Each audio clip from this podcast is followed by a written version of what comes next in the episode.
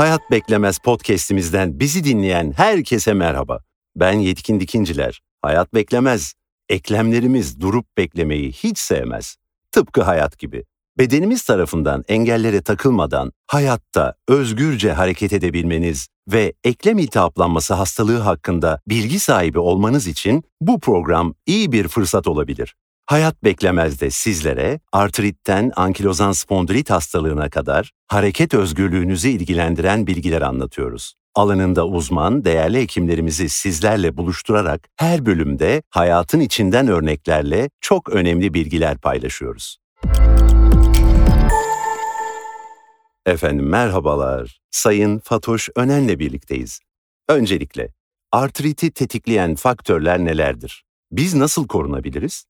Çok güzel bir soru. Aslında artrit genetik yatkınlığı olan bireylerde ortaya çıkıyor. Yani biraz önce yine söylediğim gibi genetik faktörler artritlerin birçok artritin ortaya çıkışında çok önemli bir role sahip. Ama en az onun kadar önemli rolü olan çevresel faktörler var. Çevresel faktörler bu genetik olarak yatkın bireylerde immün sistemin aşırı çalışmasını tetikleyerek vücudun kendi organlarına, kendi dokularına karşı bir bağışıklık yanıtı gelişmesine ve bir takım hasarların ortaya çıkışına neden oluyorlar. İşte bunların içerisinde artrit de yer alıyor. Eklem dokusuna karşı bu yanıt ortaya çıkınca bir takım problemler gelişiyor. Çevresel etkenlerin başında aslında sigarayı sayabiliriz. Romatoid artrit buna çok güzel bir örnek. Romatoid artrit dediğimiz iltihaplı eklem romatizmasında sigaranın hastalığın ortaya çıkışında çok önemli bir rolünün olduğuna inanılıyor. İlk tetikleyici faktör olarak görülüyor. Bunun dışında hava kirliliğine yol açan tozlar, bazı başka tozlar, işte fabrika dumanlarındaki o zararlı maddeler, bazen mikroplar, enfeksiyon etkenleri yani Özellikle romatoid artrit için örnek verirsem yine diş eti iltihaplarına yol açan mikroorganizmaların bu romatizmayı tetiklediğine inanılmakta. Ankilozan spondilit dediğimiz iltihaplı omurga hastalığından örnek verecek olursam yine bağırsak florasındaki değişiklikler bugün günümüzde de çok popüler bir konu. Hastalığın ortaya çıkışında etkili olabilir. Bu gibi e, zararlı faktörler sonuçta hastalıkları tetikleyebiliyor. Aslında işte tam da bu noktada mesajımızı almış olmamız gerekiyor. Bu faktörlerden uzak kalmamız, sağlıklı beslenmemiz, sigara içmememiz gerekiyor.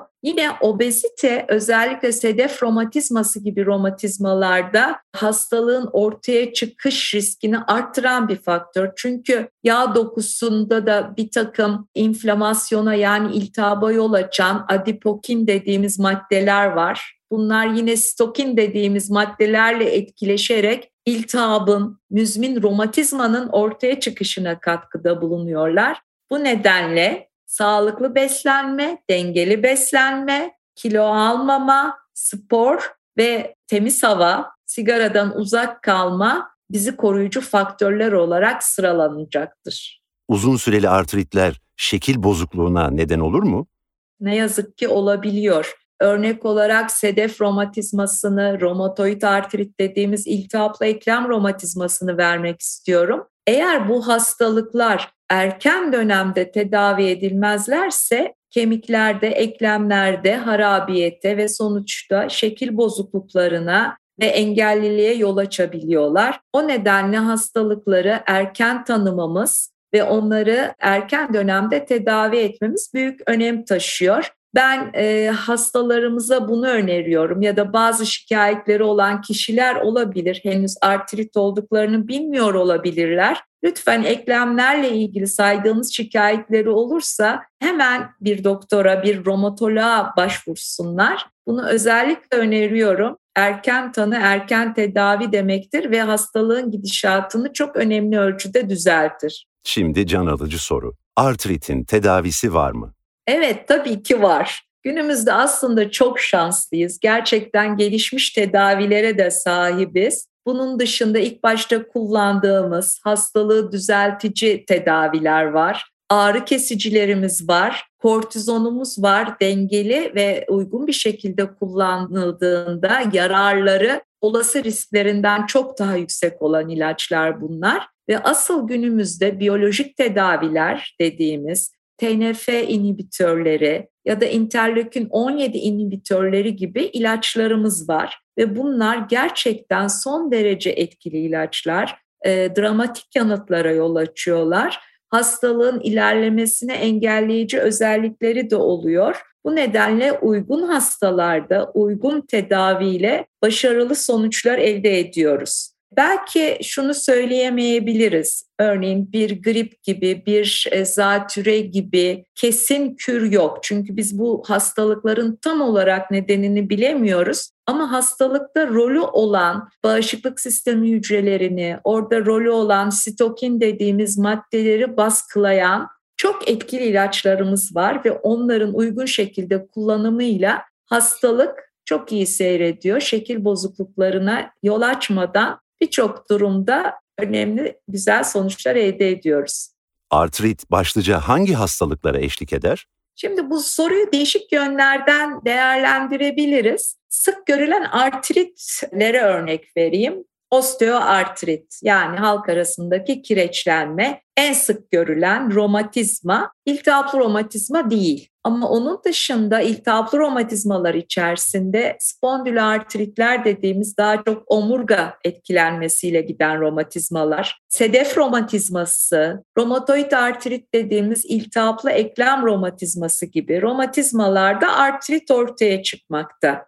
Diğer yönden baktığımızda artritli hastalarda yine biraz önce sözüne ettiğim gibi değişik sistem ve organ tutulumları ortaya çıkabilir. Örneğin akciğerde romatizma ile ilişkili bir zatüre görülebilir. Böbreklerde nefrit görülebilir. Bunları e, söylemem gerekiyor.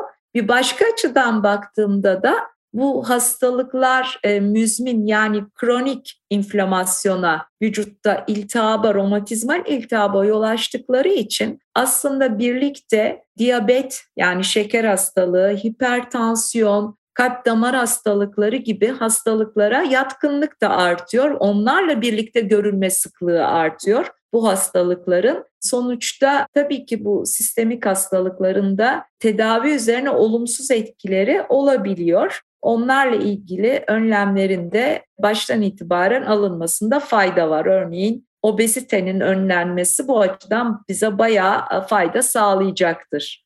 Pekala, artrit belirtilerini yaşayan hastalar hangi uzman hekime danışmalıdır? Artritlerle ilgilenen hekimler romatoloji hekimleridir. Bu nedenle ben bu tip semptomları yani belirtileri olan kişilerin romatologlara romatoloji uzmanlarına başvurmalarını öneririm. Başka türlü bir problem olduğunu düşünürse eğer romatoloji uzmanı zaten gerekli branşlara e, sevk edecektir hastalarımızı. Bunun dışında bazen örneğin bir düşme, çarpma, bir kaza sonrası ortaya çıkan eklemlerde ağrı ve şişliğe neden olan olaylar olabilir. Burada olay hemen travmayı izleyerek ortaya çıkacaktır. Bu gibi durumlarda direkt olarak ortopediste başvurabilir kişiler. Yine bir önemli nokta sistemik hastalıklardır demiştim artritler. Dolayısıyla böbrek gibi işte akciğer gibi diğer organları etkileyebilirler. Yine diyabet gibi, hipertansiyon gibi hastalıklara eşlik edebilirler. İşte bu durumlarda diğer branşlarla iletişim ve işbirliği çok önemli bir hale geliyor. Romatoloji uzmanlarının artritlere tanık olmasında, artritli hastanın tedavisinde ve izleminde çok çok önemli rolleri var. Son olarak artritli hastalar hangi sıklıkta doktora kontrol için gitmelidir? Tabii bu hastalıktan hastalığa, hastadan hastaya değişiklik gösterebilir bu sıklık. Hatta aynı hastada farklı dönemlerde de yine farklı olabilir. Örneğin bir hastaya ilk tedavi başladığımızda daha sık aralarla görmek istiyoruz. Çünkü gerekiyorsa tedavi değişiklikleri yapabiliyoruz. Doz artışları, ilaç değişiklikleri gibi. Bunun dışında eğer hastalık stabil gidiyorsa örneğin 3 ayda bir görebiliyoruz hastalarımızı. Tabii ki izlem çok çok önemli. Gerçekten hastalar iyi olduklarını düşünseler bile kontrollere gelmeliler. İki açıdan önemli. Birincisi kendilerini iyi hissetmelerine rağmen yine belki farkında olmadıkları bazı sıkıntılar olabilir. İkincisi de kullandığımız ilaçlarla ilgili herhangi bir istenmeyen etki ortaya çıkıyor mu, çıkmıyor mu? Biz aynı zamanda bunu da izliyoruz. Bir takım incelemelerle, kan tahlilleriyle ya da bazen e, röntgenlerle, MR'larla hastalığı izliyoruz. O nedenle mutlaka ve mutlaka hastalarımızın doktorlarının söylediği, önerdiği sıklıkta kontrollere gelmelerini öneriyoruz. Sayın Fatoş Önen bu güzel sohbet için çok teşekkür ederiz. Umarım güzel günlerde görüşmek dileğiyle. Sağlıcakla. Ben de çok teşekkür ediyorum. Özellikle Yetkin Bey sizinle birlikte bu programı gerçekleştirdiğimiz için çok mutlu oldum. Tekrar teşekkürler. Sevgili dinleyicilerimiz, programımız burada sona erdi. Yeni bir programda buluşmak dileğiyle hepinize güzel günler diliyoruz. Sağlıcakla.